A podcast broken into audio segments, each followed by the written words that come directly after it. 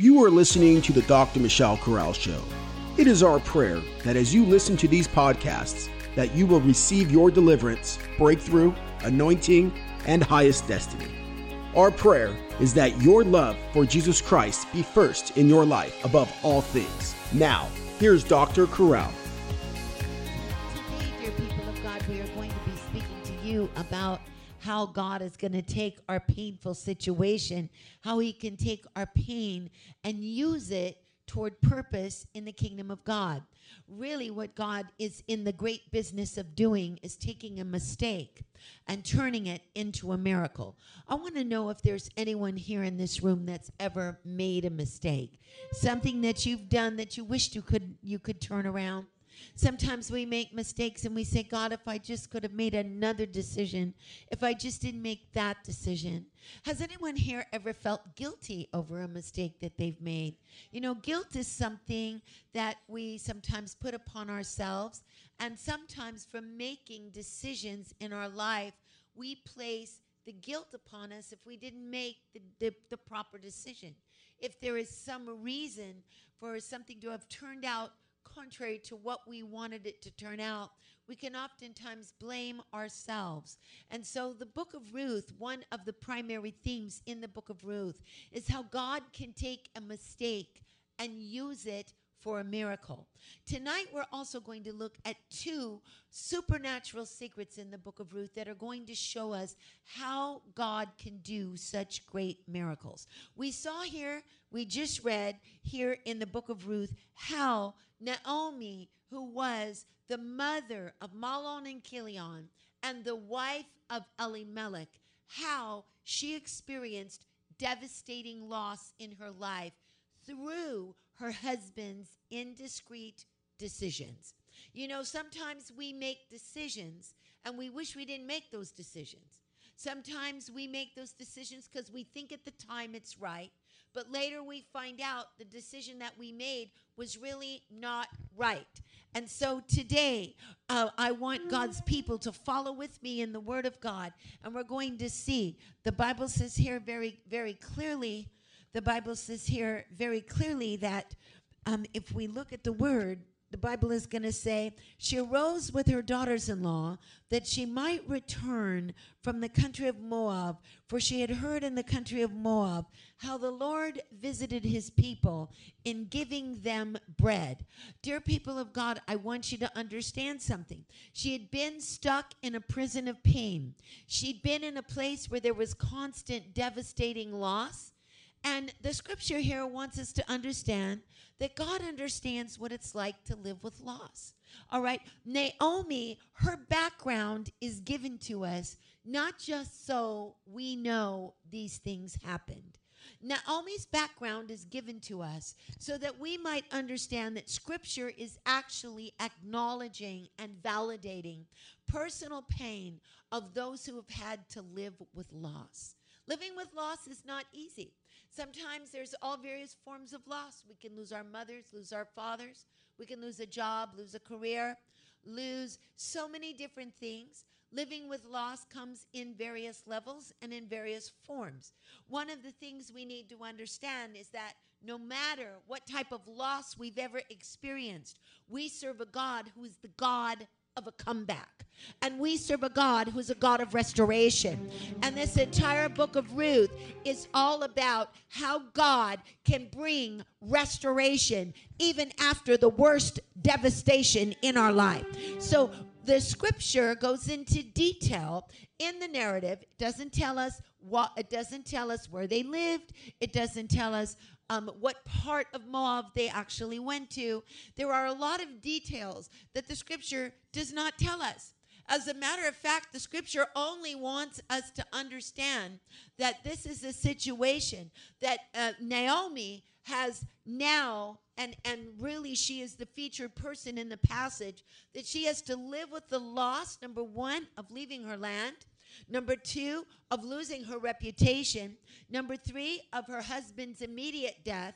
And then, right on top of that, within a 10 year period, two sons die, and there's no children to show for it.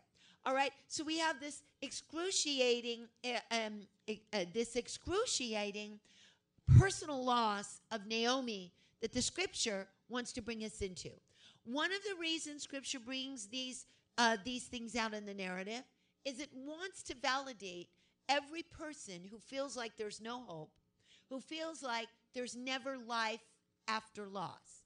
I don't know if you've ever lost something, gone through something very devastating, but oftentimes the conclusion after we've gone through great losses is, will I ever get this back again?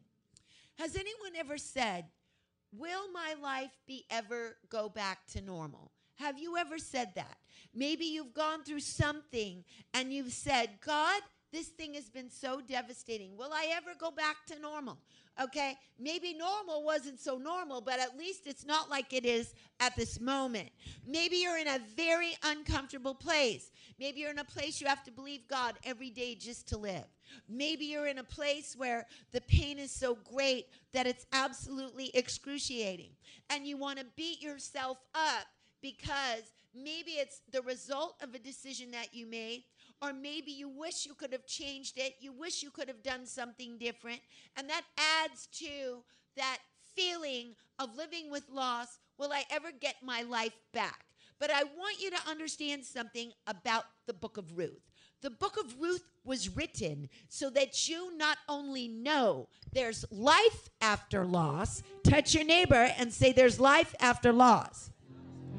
But God is able to bring supernatural restoration after years of devastation. And you need to claim that right now in the name of Jesus. Say this with me Father God, I thank you that in this service today, there is an anointing to take back territory. And I want to give you praise right now that God, you are giving me supernatural restoration after years of devastation. Can I get a witness somewhere? All right. Now, I want you to see something about Naomi. Naomi makes this decision to go back to the Holy Land after this place called Moab, that has been a place where she has been living with loss year after year. It, it seems that every year the losses continue to escalate, beginning with her husband, then with their wealth that is completely diminished because we know that Elimelech was a man of means. We know she was a woman of great position in Bethlehem. And we need to, first of all, understand that the scripture does tell us why they went to Moab. It was a famine. And the reason they are going is not just to escape the famine, Escaping the famine, there's nothing wrong with that. But Elimelech was a judge. And as a judge, he had a responsibility with the wealth that he had to share that wealth with the other people who were suffering, his fellow man, and the people he was responsible for in Bethlehem as a leader in Israel, to share what he has to save lives that he had the ability to save. But rather, he chose to hoard what he had and hightail it to Moab with his family. And we see immediately upon his entrance in Moab, he dies. And within 10 years, his two sons die. Okay, this is actually devastating loss. All right, Naomi is not a young lady. She's not in her 20s, 30s, 40s. It seems to indicate in the text that she's a much older woman. And she now has to decide what she's going to do after all these massive losses.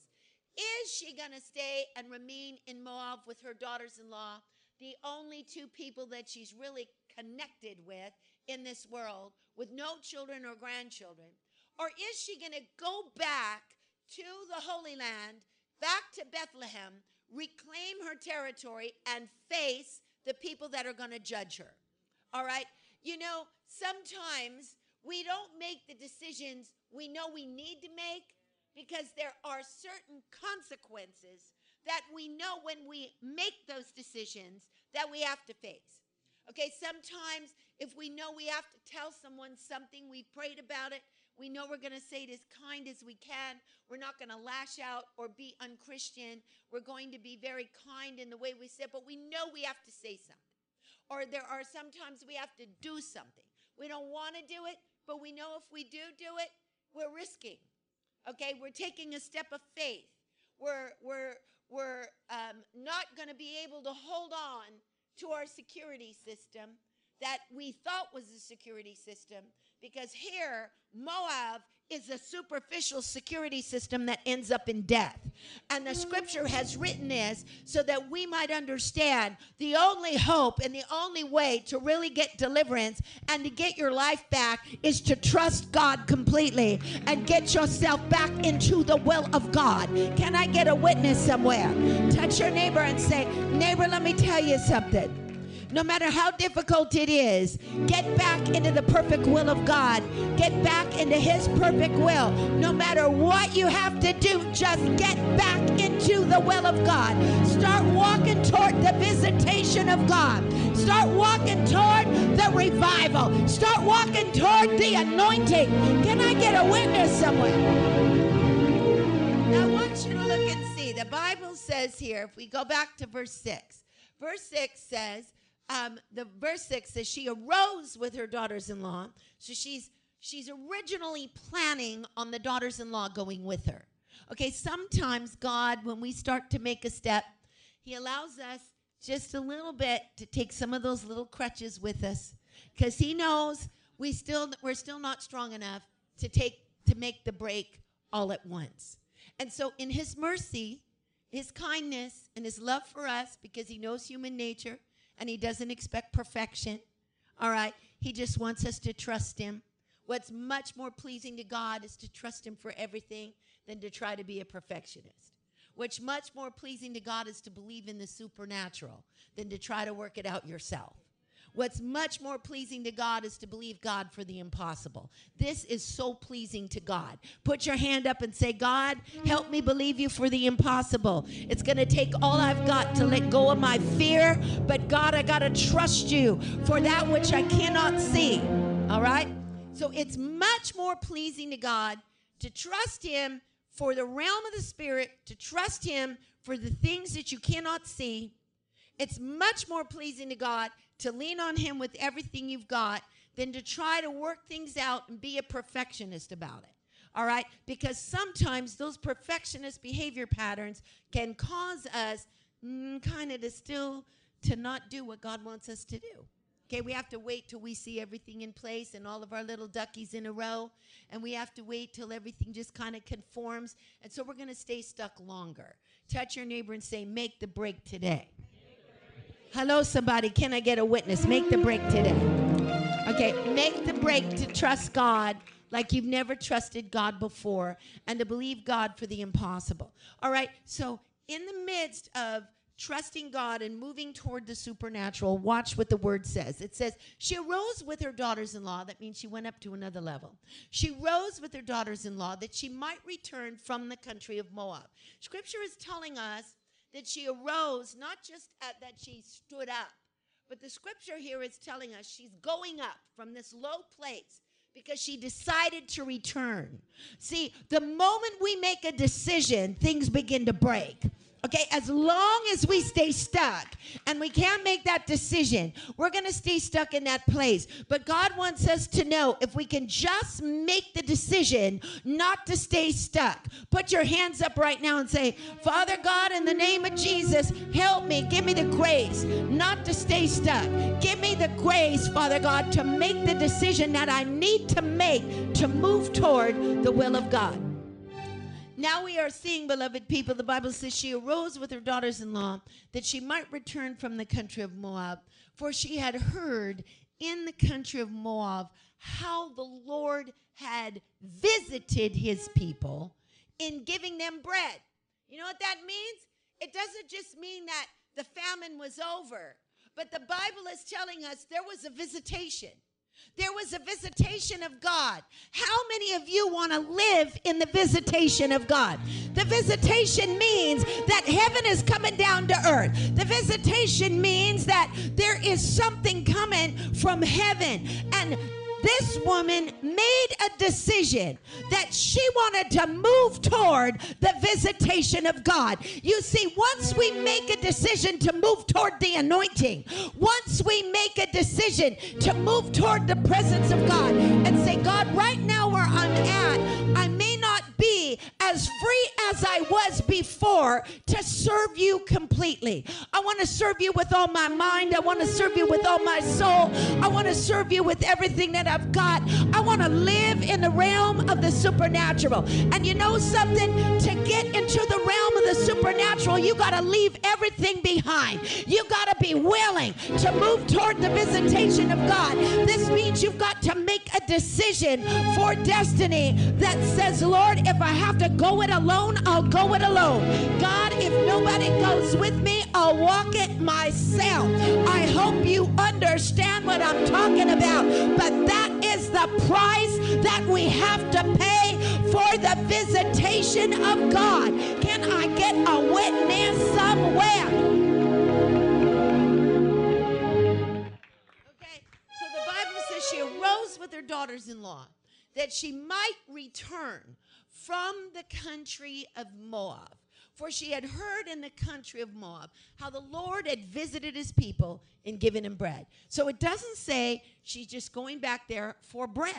She's going back there to eat. Or she's going back there now she's released to go because everything's okay in Israel. No, the Bible is telling us specifically she's made a decision to leave everything behind because she wants to be in the presence of God. She can't handle it anymore. See, when we get to the point that we can't handle Moab anymore, Moab is a place of false securities. Moab is a place of denial. Hello, somebody. Can I get a witness? Put your hands up right now and say, right now, in the name of Jesus, I'm giving God permission to sever the soul tie, to sever the soul tie with denial. There are some things in our life that we have been led to believe for many years that are going to bring us security, that are going to bring us happiness, that are going to bring us peace, but we have to make it decision today to sever the soul tie with the ties of Moab and make that decision to walk toward the visitation of God. Can I get a witness somewhere? Hallelujah. So she made that decision. And that decision was a destiny decision because one decision can change your destiny. Touch your neighbor and say, Child, let me tell you something. One decision can change your whole destiny. Hello, somebody. I said one decision can change your whole destiny. But those decisions are not always easy. Sometimes those decisions are very difficult. Making those decisions doesn't mean you're going to smile when you make it. Making those decisions doesn't mean you may not have tears running down your face when you make that decision. When you make that decision, you might be shaken. When you make that decision, you might be crying. When you make that decision, you might still have emotions that still are telling you, hold on, you need that. Or hold on, that's your security system. Okay? Those decisions are not easy to make, and we can only make them through God. But the only way that we're ever going to have the grace to make those decisions is when we want God's will more than we want anything else. Put your hands up right now and say, I want God's will more than I want anything else in my life. I want God's will, and I believe in God for His will. And once we get your will, God, we know we're going to have the grace to sever the soul tie and to get on with what God's ordained for our life. Can we get a witness somewhere? Now, now I want you to see this. She arose with her daughters in law both of the girls originally started to go out with her. And this is how sometimes God, in His gentleness, He's the gentle physician. You know, when a physician who's a gentle physician is going to heal a wound, he didn't just go into the surgery and just tear it open. Okay? And he doesn't just start extracting. No, a good physician is going to look at the wound and take it apart little by little so that it doesn't hurt so bad. Okay? You got a little infection there. He's not just going to go in there and cut a big hole and not put some numbing cream on it. No, no. God is the kind of God that when we have wounds, He didn't just pull the wounds apart all at once. Things that we know were bad for us, things that were toxic, toxic relationships, toxic ties to the world, toxic ties to security systems, that really didn't get us anywhere, kept us stuck. When we made that decision to break, He doesn't just put us through this painful process all at once and make us have to to just like be like like we just had our arm cut off. He doesn't do that. Sometimes he allows us when he's transitioning us to have a little bit of that thing that was with us. He knows we're no longer attached. He knows we've made the decision to change. He knows we're not gonna we're we're not gonna go back anymore. But sometimes he allows some of those things to be with us because we're not fully ready to let it go. We're still hanging onto it a little bit. We still haven't gotten the full reality. This is toxic, or this is not good, or this thing I got to let go of. Do y'all understand what I'm talking about? So the daughters in law went with her. And in the in the in in reality here, she's going to end up making the decision, I'm going to do this thing by myself. These girls are not going to go with me. But at the beginning, she did not have that ability. In the beginning, the daughters in law are going with her, both of them. And they're both going to go to the land of Bethlehem. Now, let's just look at this this thing's really creating more of a problem because once she gets to Bethlehem with two Moabite daughters in law, she's going to have the worst reputation in Israel that ever was because those boys broke the Torah and married Moabite girls. So now you're going to go back home with both of these girls. All right? But what we need to understand is when she's walking on the road, she's realizing this decision to take these girls is really not good. I've held on to them. And now, if I'm going to start a new life, the past can't go with me. I can't take old attitudes into my future. I can't take old security systems into my future. I can't take old things that I used to hold on to into my future. Even ways we used to deal with problems. When God is going to bring us into a new place, some of the old ways we dealt with problems, it's not going to go in the new place where God's bringing us. So God wants a complete transformation in order to bring complete restoration. And there are some things that we got to let go of. And right now, as Naomi is walking down that road to go back to Bethlehem, she is realizing, I, I can't take these girls with me. I can't take any part of Moab with me. Moab's got to stay here because I'm going to go and I'm going to reclaim my territory. But the Moab is what got me in trouble in the first place. I can't get any help in here. I hope somebody can help me out. The Bible says, therefore, she went forth from the place where she was. This word went forth is a word yatsa, which means to break out, which means to leave that place. She went forth from the place where she was with her daughters in law. Hallelujah. And we're going to see something. Once she's on the road walking, she's realizing, I shouldn't have allowed them to come with me. I should have allowed, I should never have allowed them to walk with me here. So she tells them in verse 8 Go return each of you to her mother's house, and the Lord deal kindly with you as you have dealt with the dead and with me. And the Lord grant that you may find rest, each of you, in the house of your of her husband. In other words, she's saying, I hope you find new husbands because your husbands are dead. Go to your home, the homes of your parents, and and I'm just just return. Now the scripture is going to show us that the two continued on, but it finally got to the point when she said it again that Orpah, the one daughter-in-law, made the decision to go back. And the reason Naomi is telling them to go back is she's now, you see, when you make a decision to walk toward the visitation of God, you're going to have supernatural sensitivity to know what everything is going to whatever it is that's going to block that visitation If something's going to block the anointing, if something is going to block the presence, if something is going to block your ability to hear from God, you are going to have that ability to know that because God's grace is going to be upon you to get you to that visitation. His, his grace is going to accompany you on the road toward the visitation of God. Remember, Naomi has a quest, and that quest is not just to go home, that quest is to walk toward the visitation of God because that is how she's going to break out of the maze of Moab. When we make the decision to walk toward the visitation of God, things begin to change in our life and bondages begin to break and soul ties and curses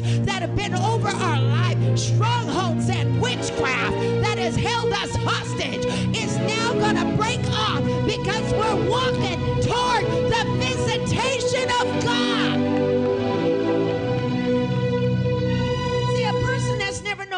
Doesn't really need the anointing. A person who's never gone through anything doesn't need the anointing. A person who has never had to deal with a, a generational curse, a person who's never had to deal with bondage, a person that never had to deal with abuse in the family, a person who never had to deal with uh, situa- strongholds, principalities, power, witchcraft, any kind of bondage whatsoever, they really don't need the anointing. But if you've gone through some abandonment issues, if you've gone through some abuse in your family, if you've gone through some stuff in your home, then you know that you cannot live without the anointing. You know what life would be like without the anointing. And Naomi came to the realization I can't stay here because I've got to get back into the presence of Doesn't mean God can't talk to you when you're not in His will. Of course He can. Did God not talk to Naomi the whole time she was in Moab? Of course He did. But there is a difference between, between living in Moab and being out of God's will and a visitation going on and saying, I've got to have all God's got for me. I don't want to stay stuck here anymore. So the real reason she's going back is not to reclaim all of her stuff. The real reason she's going back is not to cash in on God's promises.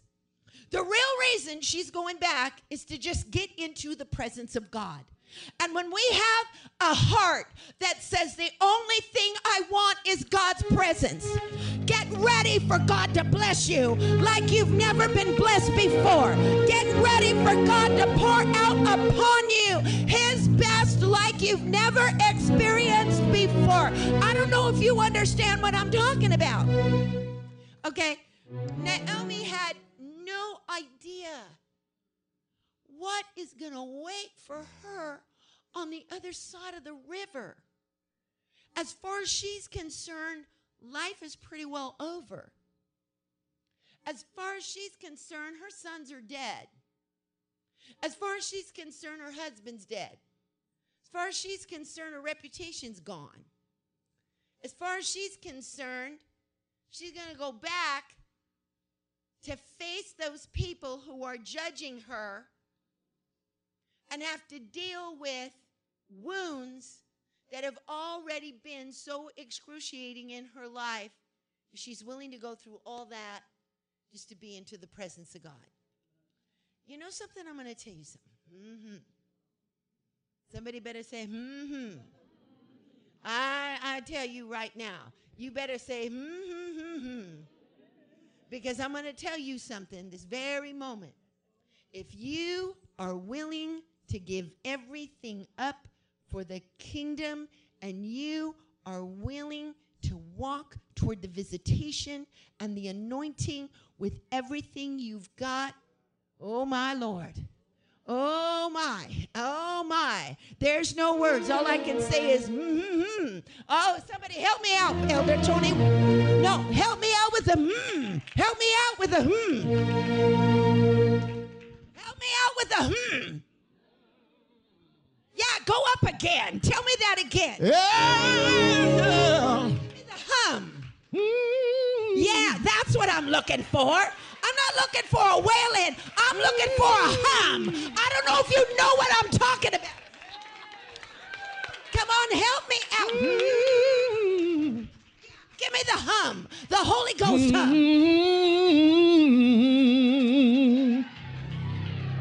Mm.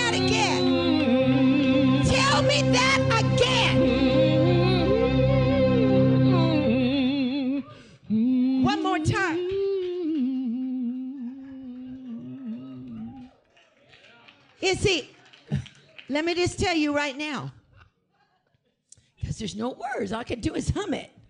Mm. Okay? And I, I, I can't because there's a there's a biological disability that I can't do that. So he's gonna do it for me. Mm-hmm. Do it!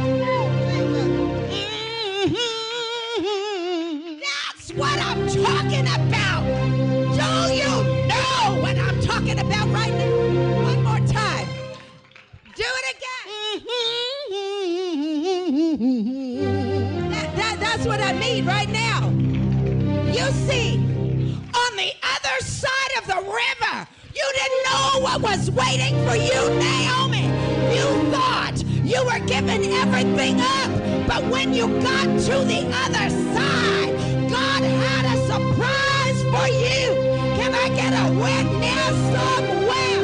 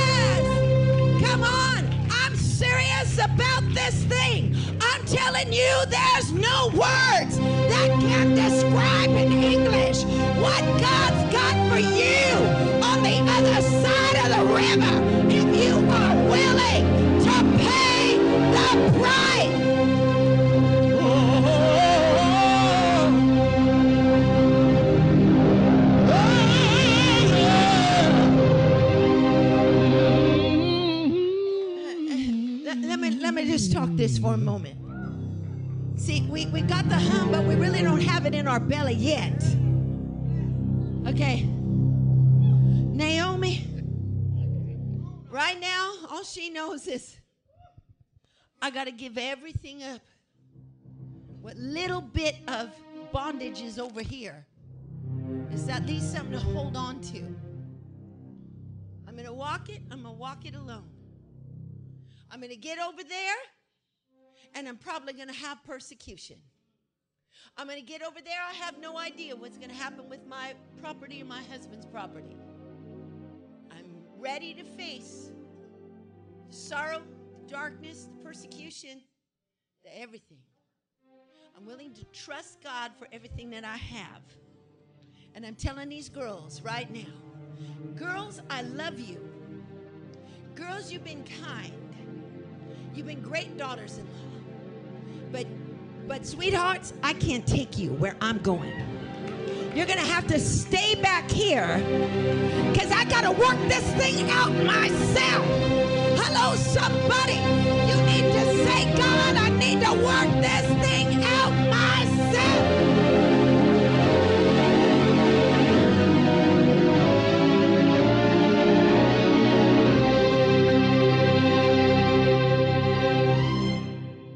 Work it out myself. So she tells him, return.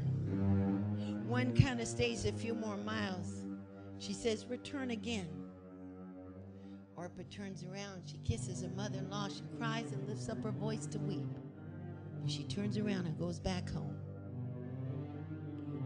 And Naomi says to Ruth, Look at your sister in law. She went back to her home and to her gods. Return after your sister in law. Go ahead and go with her. But now we're going to see something. just when you make the decision, you don't know how you're going to make it, but you threw yourself into the Red Sea. Hello. You don't know how you're going to make it to the other side. No security at all. Not anything. No money. No human being. No more security. You know you had to make the decision. Oh, here's where the hum comes in. The very first thing that little girl, that second girl right there that you were telling to go back, that you were willing to give up, God says, I'm going to surprise you. Because I knew from the very beginning you were going to go back an older woman. And I knew from the very beginning you were not going to have a penny to your name. And I knew from the very beginning you were going to walk through this desert by yourself. And I knew from the very beginning that you were going to, with tears running down your face, mourning over the loss of your sons and your husband, and you were just willing to trust me for everything. I already knew that. And I already assigned the person that's going to take care of you that you didn't even know that's right there with you. I've already got it covered. I got the whole thing covered. But you didn't know the blessing that was right beside you. Touch your neighbor and say, what you need is in your, it's right there in your atmosphere. What you need is standing right beside you. What you need is already in your house. I can get any help in here. Somebody ought to say,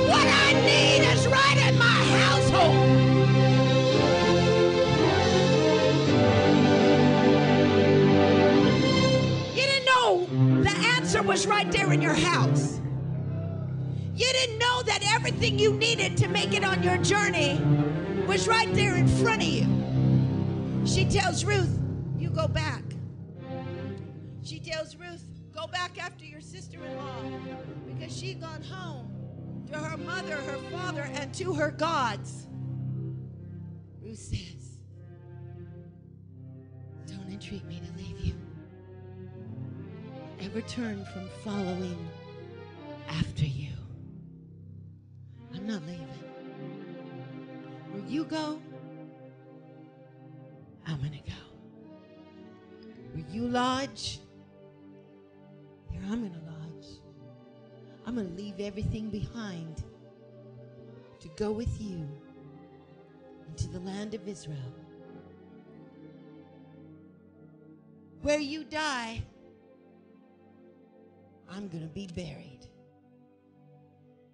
And the only thing that is going to separate you from me is death.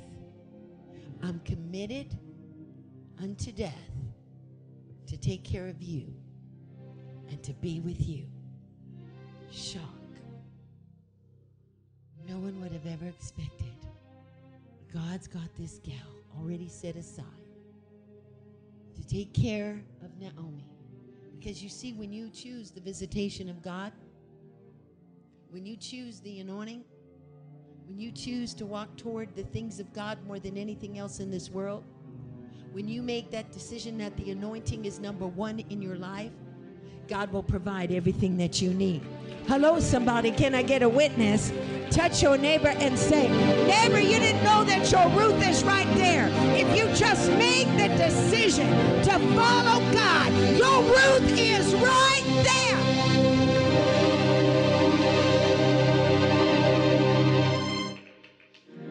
All right. So she made that one decision for destiny.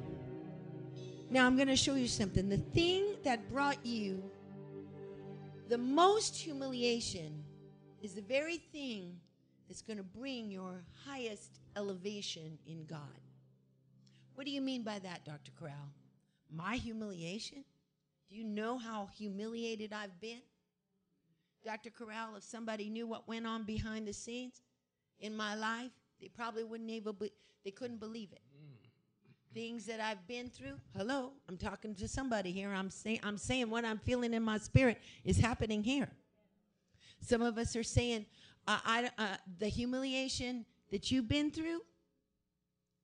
And some of you would say, if anybody in this room knew what you were what you went through. They wouldn't but they wouldn't believe it. Okay, Ruth went through, or excuse me, Naomi went through tremendous humiliation by bringing Ruth back to the Holy Land with her. This girl was going to be an additional source of scandal because there was already headlines Naomi, flash. Naomi, wife of Elimelech, returns to Bethlehem. Flash, richest lady that was in Bethlehem, comes back penniless. Flash, her sons are dead, her husband is dead. Flash, they were selfish. They went to Moab and didn't share with anybody. Flash, she's coming back with a daughter in law that's a Moabite. Okay. Mm, but she just allowed that daughter in law to be with her because she knew that daughter in law was really converted to the God of Israel. And that that daughter in law was going to enhance the visitation of God. You see, anything that's going to bring the visitation of God, bring it with you.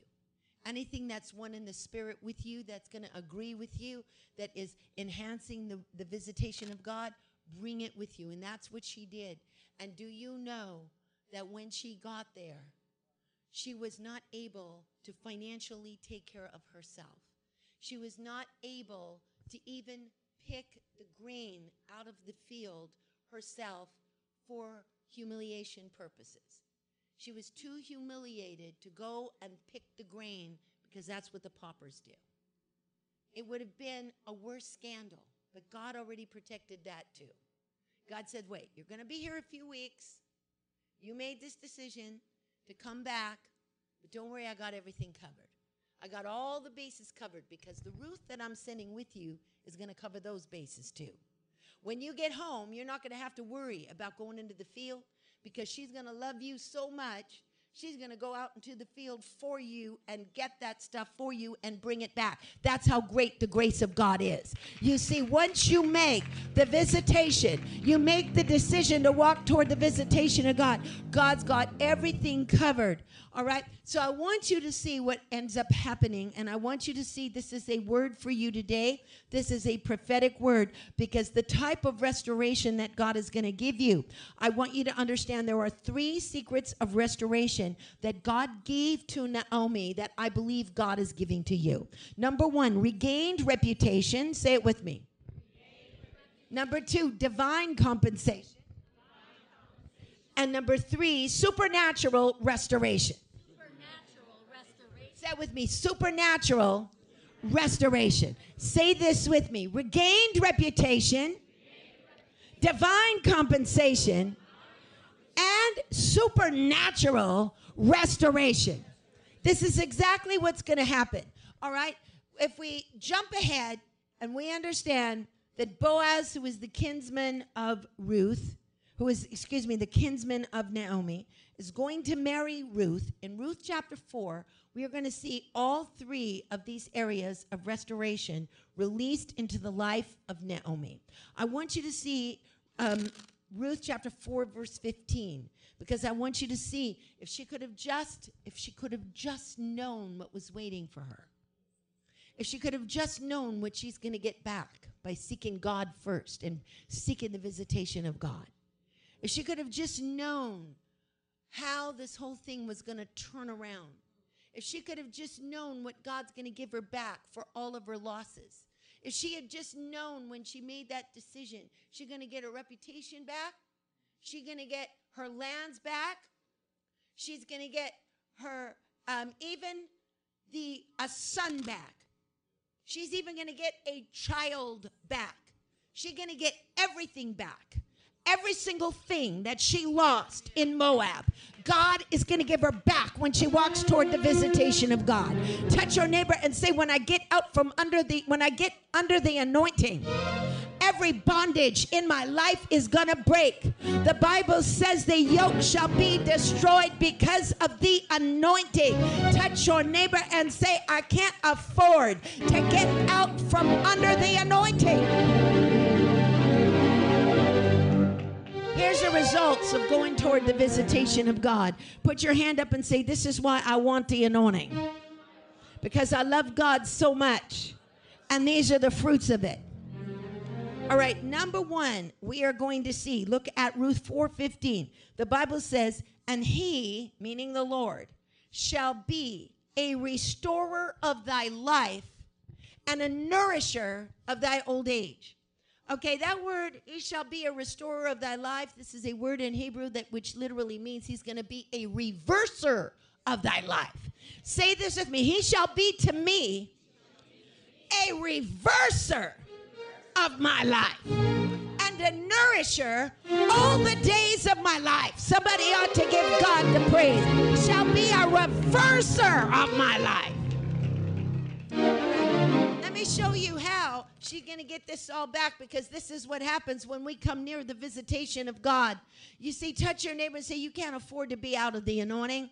You can't afford to be out of the visitation, especially if you've gone through some things in your life. You need to be under that visitation. Number one, regained reputation. Go with me to Ruth chapter 4 and we are going to look at Ruth chapter 4 and we're going to look at verse 11. The Bible says, And the people that were in the gate and the elders said, We are witnesses. The Lord make the woman. Now, let me tell you, this is the marriage of Ruth and Boaz.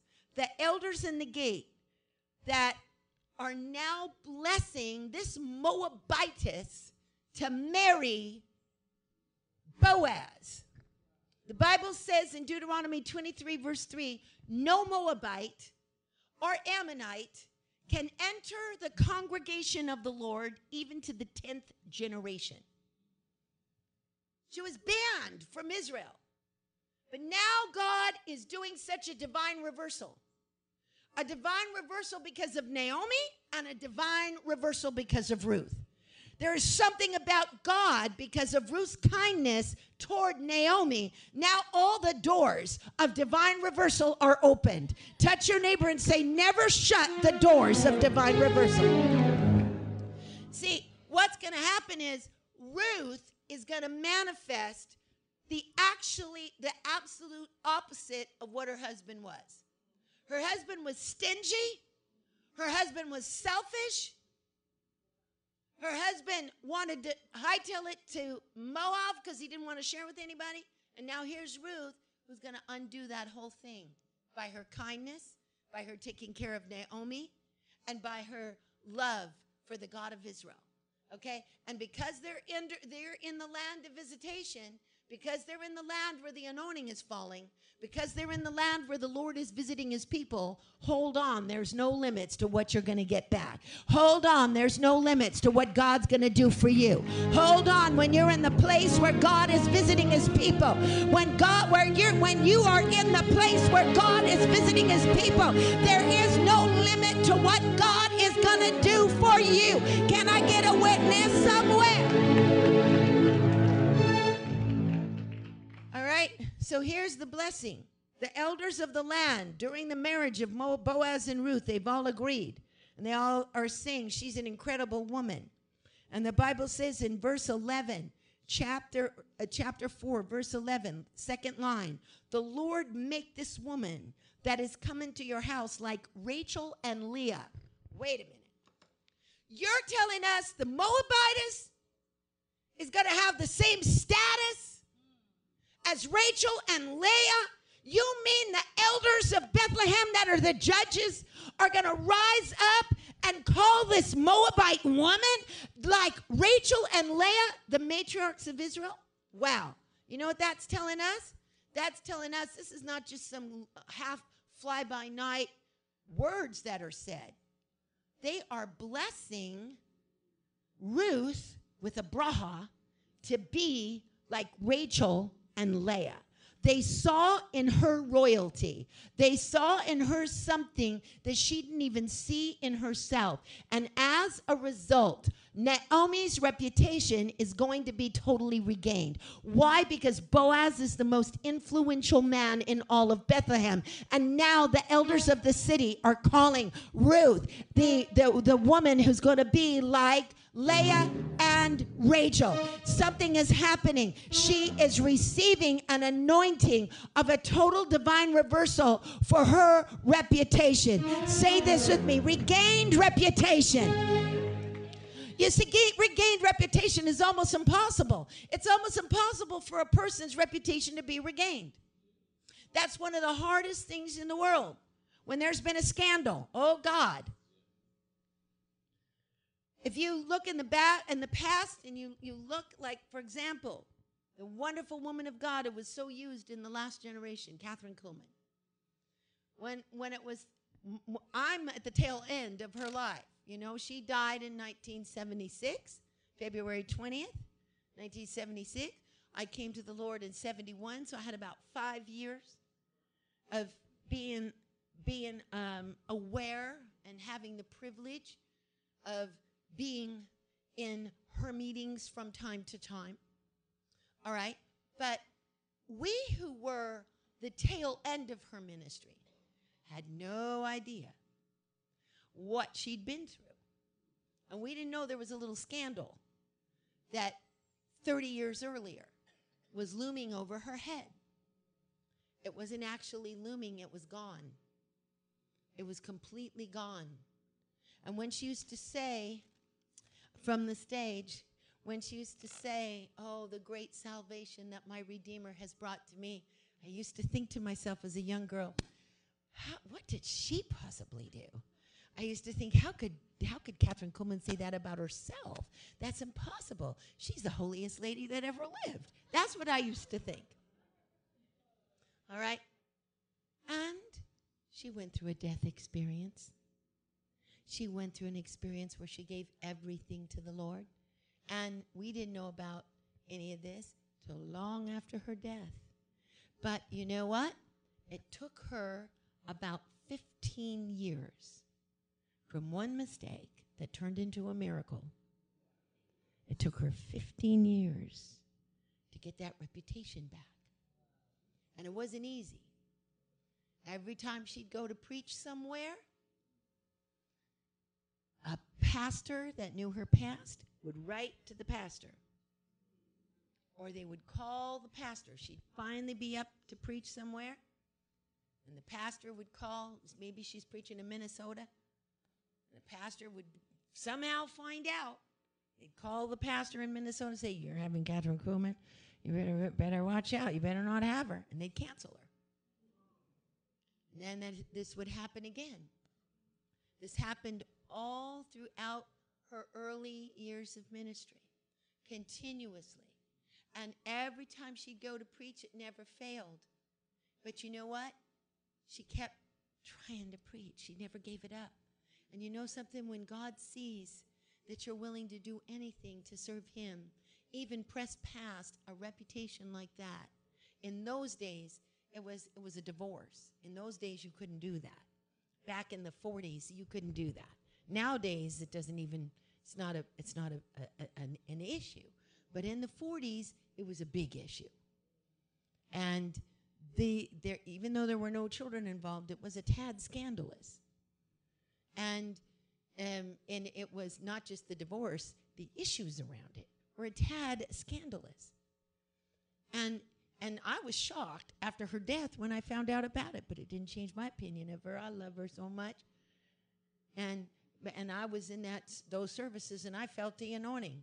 And if the Holy Ghost put his presence there, then that's my that's all I need is the anointing to prove that this person is of God. And and she would just go from place to place to do everything to preach and it never failed. They'd make a phone call, they'd send a letter. Finally one day, she was going to go preach in a place and a mailman of all people a mailman really loved her because he heard her on the radio. And he had an idea that the letter that was going to a pastor was full of, don't have Kathryn Kuhlman. So, do you know what that mailman did? that mailman knocked on Miss Kuhlman's door and said, I think you might want this. He gave her the letter. She opened it up. It was another another don't have Kathryn Kuhlman letter, but it never got to the pastor because the mailman intercepted it. I thank God for that mailman because if that mailman never did that, I wouldn't be standing here today. Somebody ought to say, Thank God for the little mailman who stepped in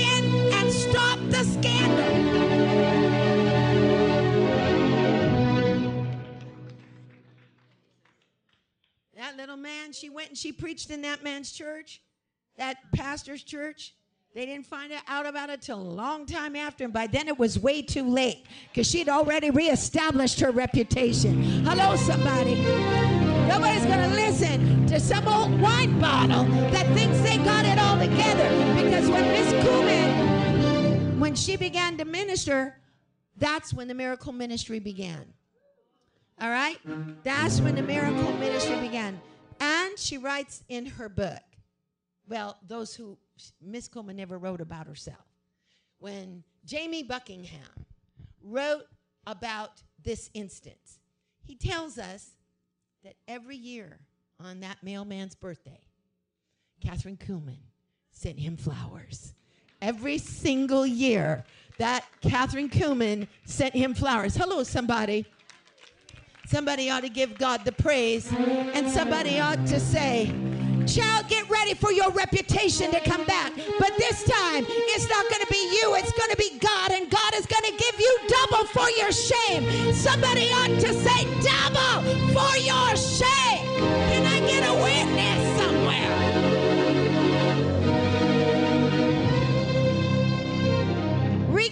reputation. And the scripture says it again. Not only once, but the scripture says it again. Verse 13 So Boaz took Ruth, and she was his wife, and he went in unto her, and he gave her conception. Verse 14 And the woman, the women, these are the women of Bethlehem, said to Naomi, Blessed be the Lord, which has not left thee this day without a kinsman, that his name may be famous in Israel. Notice if you go back to verse 11, the scripture is saying here, Make this woman like Ra- Rachel and Leah, but look at the last line. And do thou worthily in Ephratah, and be thou famous in Bethlehem.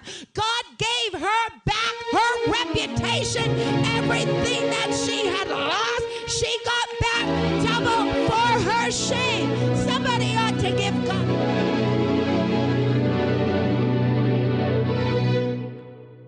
Oh my.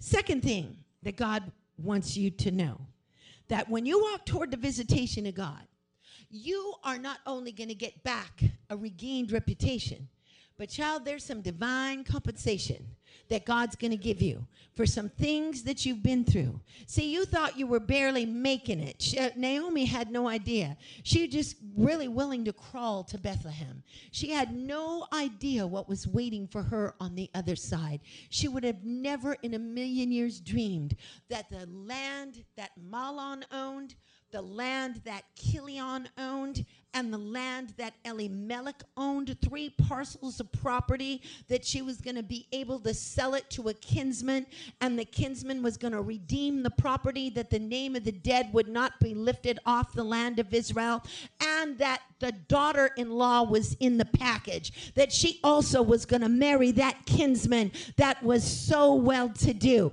So that God is now going to do something for Naomi. If you and I see this and we look at this, the Bible says this is what Boaz says to the whole elders. And the Bible says in verse 9, and Boaz said to the elders unto the people, you are witnesses this day that I have bought all that was Elimelech's and all that was Chilion's and Mahlon's at the hand of Naomi. Moreover, Ruth the Moabitess, the wife of Mahlon, have I purchased to be my wife, to raise up the name of the dead upon his inheritance. You see, there was an issue. This was a law in Israel that the nearest of kin would never allow the name of the dead to be lost in Israel. But in this case, because Moab, uh, Ruth being a Moabitess, and in this case, concerning all the scandal that's been going on for so long, they were reluctant to do so. And the reason Boaz did not initially instigate it is he was not the nearest of kin. The one who was the nearest of kin refused to do it because he said, My reputation is going to be marred if I do this. This. But I want you to know God's got something planned for those who walk toward the visitation of God. Put your hand up right now and say, God, I've got to walk toward the visitation. I've got to walk toward the anointing. Hallelujah. I've got to walk toward everything that God's got for me. Now, I want you to understand something. When you're in the visitation of God, things in the realm of the Spirit are not like things of earth. Things begin to shift biological changes take place when you're in the visitation of God. Things begin to happen, and we begin to operate in a realm where there's no male or female, where there's no bond or free, where there is no Jew or Gentile. We begin to start operating in a realm when we begin to go toward the visitation of God. Galatians 3:23 comes into full action, for there is neither male nor female, bond or free, Scythian or Greek. There is neither Jew or Gentile. Dr. Corral, what are you talking about? I'm going to tell you right now when we operate in the realm of the Spirit, things of the earth begin to pass away, and the laws of the things of the earth begin to pass away because we're now operating under the laws and principles of heaven where there is no time. Hallelujah. Where there is no nothing to stop what's going on. I'm going to tell you, Lord of Oshak, oh, somebody ought to get ready to walk toward the visitation of God. Let me tell you what's going on here. Now, Ruth and Boaz are going to have a child. But you need to understand something. God says this restoration process for Naomi is not over. God is saying we still got some issues here from being a mother who had her children suddenly taken out from under her and have her children die in the land of Moab because of her husband's deadly decision. And God is saying, now that you're in the visitation, I'm going to do some things with your own physical body. I'm going to do some things because now we're in a realm where there are no limits. You see, when you're in the realm of the spirit, biological in, um, incapabilities and biological um, deficits cannot stop you from doing what God's got you to do. Let me explain what's happening here. Look at the word of the living God. All right, the Bible says now Naomi is an older woman. The Bible says in verse 14, if we look at verse 13, the Lord gave conception to Ruth and she bare a son. Now, this is not Naomi's son, this is Ruth's son. The Bible says, And the women said to Naomi, Blessed be the Lord who has not left you without a kinsman to make his name famous in Israel. Now, watch this. And he shall be a restorer of your life and a nourisher of that old age. Going down to verse 16. And Naomi took the child and laid it in her bosom and became nurse to it. Hello? Maybe you didn't hear that right. This is not Naomi's child. This is Ruth's child. But God is saying, the restoration that I am bringing to Naomi, that somehow this experience has got to take place. It's as if it's her own child, even though it's not her child. God is doing something in the realm of restoration for Naomi. Now, watch this. Watch what the scripture says. See, to us, we don't live in the village and we don't live back in the Bible days. So to us, this seems a little bit uncomfortable, but I'm going to read it anyway. We'll get past our discomfort in a minute. Touch your neighbor and say, We just got to get out of the discomfort for a moment and get into the reality of what God's word is telling us. So just shut down the, in, the, the little things that we think right now are stopping us from hearing what God wants us to understand because there is a spiritual truth here about God when we get into the presence of God. God, things that we had need for, things that are that that are our own physical um, disabilities in our bodies or incapabilities in our body will no longer have to be bound by that because the anointing breaks the yoke. Do you understand what I'm talking about here? Watch what the Bible says. Verse 17. And the women, her neighbors, gave it a name, the child. There is a son born to Naomi. It's not Naomi's child, it's Ruth's child. But they all understood that God is doing a miracle here. He's healing the memories of Naomi. He's healing all of the sorrow of losing her sons by giving her another son. Touch your neighbor and say, supernatural restoration. We're not just talking about physical restoration. We're talking about emotional restoration. We're talking about spiritual restoration. We're not just talking about a little bit of restoration. We are talking about complete and absolute restoration. Can I get a witness somewhere?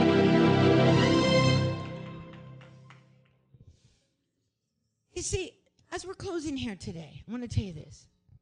There is a time when God can actually turn back time.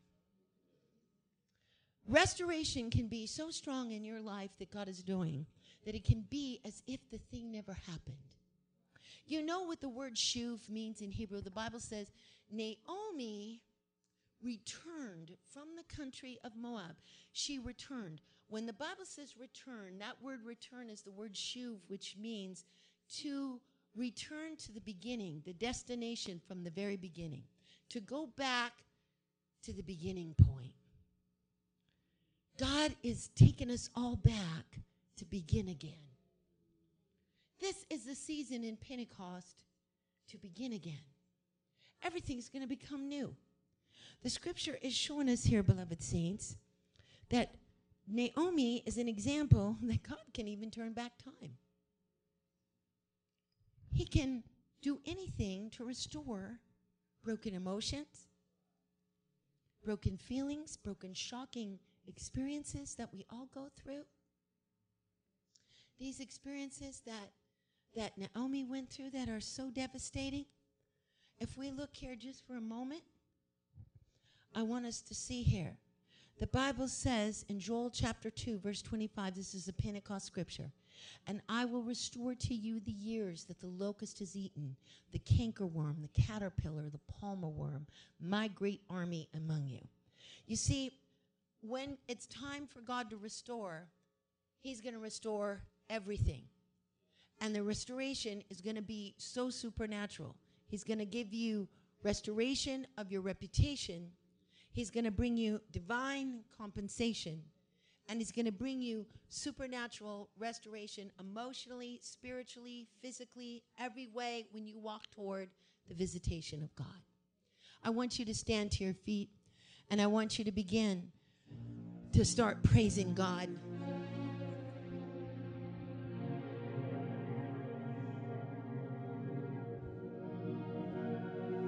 It's a miracle, miracle. Doesn't make sense to us, but if it's in the Bible, I believe it. You see, there was another man many years ago by the name of King Hezekiah. King Hezekiah had a death sentence over his life. The prophet Isaiah came to him, who was his wonderful friend and companion. Prophet Isaiah did not come to pronounce judgment, he came to give him a a, a warning so he could get everything together because he said, Get your house in order because you're going to die and not live. Hezekiah turned his face to the wall. And the Bible says he began to pray and he said, Oh God, the Bible says he said it with tears, I've served you with a perfect heart and in truth. And the Bible says, as soon as Isaiah hit the middle court, he didn't even get out of the building. That the Lord said, Turn again and go and tell this to Hezekiah. The Lord says, I'm going to heal you. And you're going to go up to the house of the Lord on the third day and you're going to worship. And God also said, And the king of Assyria, I'm going to deliver this land and the Syrians are the Assyrians are not going to invade this land, and I'm going to deliver this city for the sake of David. Because the death sentence was over him to try to take him out for the greatest miracle God was going to do in his life. And Hezekiah said, How will I know that the Lord is going to heal me on the third day? And how do I know that I'm going to go up to the house to the Lord to worship? See, Hezekiah's father, his name was Ahaz, and he invented what was called a sundial. It's like a modern way of telling time in biblical times. The rays of the sun would hit the sundial, and a shadow would be cast from the sun on the sundial, and people had um, an early primitive way of telling time. It was a unique, witty invention that Ahaz, the father of Hezekiah, invented. And Isaiah said to him, Which way do you want the sundial to go? Do you want the sundial? I'm going to pray. God's going to give you a sign. Do you want the sundial to go forward? Or do you want the sundial to go backwards? And Hezekiah said, it's a, lo- it's a really easy thing for the sundial to go forward. So I'm going to ask God for a difficult sign. Let the sundial go backwards. And I know that what God has promised me is going to come to pass. And the Bible says Isaiah prayed for Hezekiah, and the sundial went backwards. You know what that means? That means, in a sense, because God is now sparing his life and going to add 15 years to it, that the sundial going backwards means, in a sense, in a spiritual sense, it's like God turning back time. You see, this is what happens when he brings restoration. It's like he's turning back time. It's like years that were wasted. It's like things in, that we've never experienced before, or things that were taken from us, experiences that we never were able to fully experience from the enemy. God wants to restore it back. And when we get into the visitation of God, God brings those things back into our life. God is a God who turns back time in our life. Thank you for joining us today. It is our prayer that this word broke bondages and will open doors for you. If you have never received Jesus Christ as the Lord of your life, invite him now to be your Lord and Savior and best friend. Repeat this simple prayer Lord Jesus, come into my heart and be the Lord of my life. Wash me clean from all my sins. I accept you as my personal Lord and Savior. Amen. Thank you for joining us, and we'll see you soon.